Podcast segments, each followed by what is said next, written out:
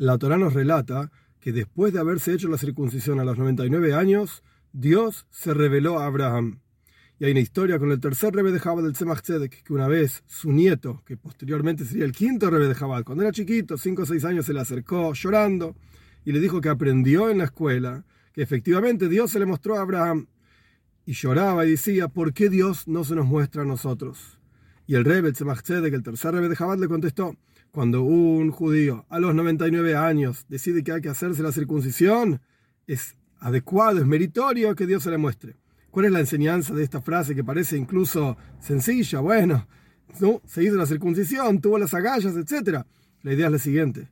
Cuando una persona llegó a una plenitud tan grande, 99 niveles de 100, ya hizo todo y sin embargo se da cuenta que tiene que seguir avanzando, oh, esto es meritorio de una revelación de la presencia de Dios.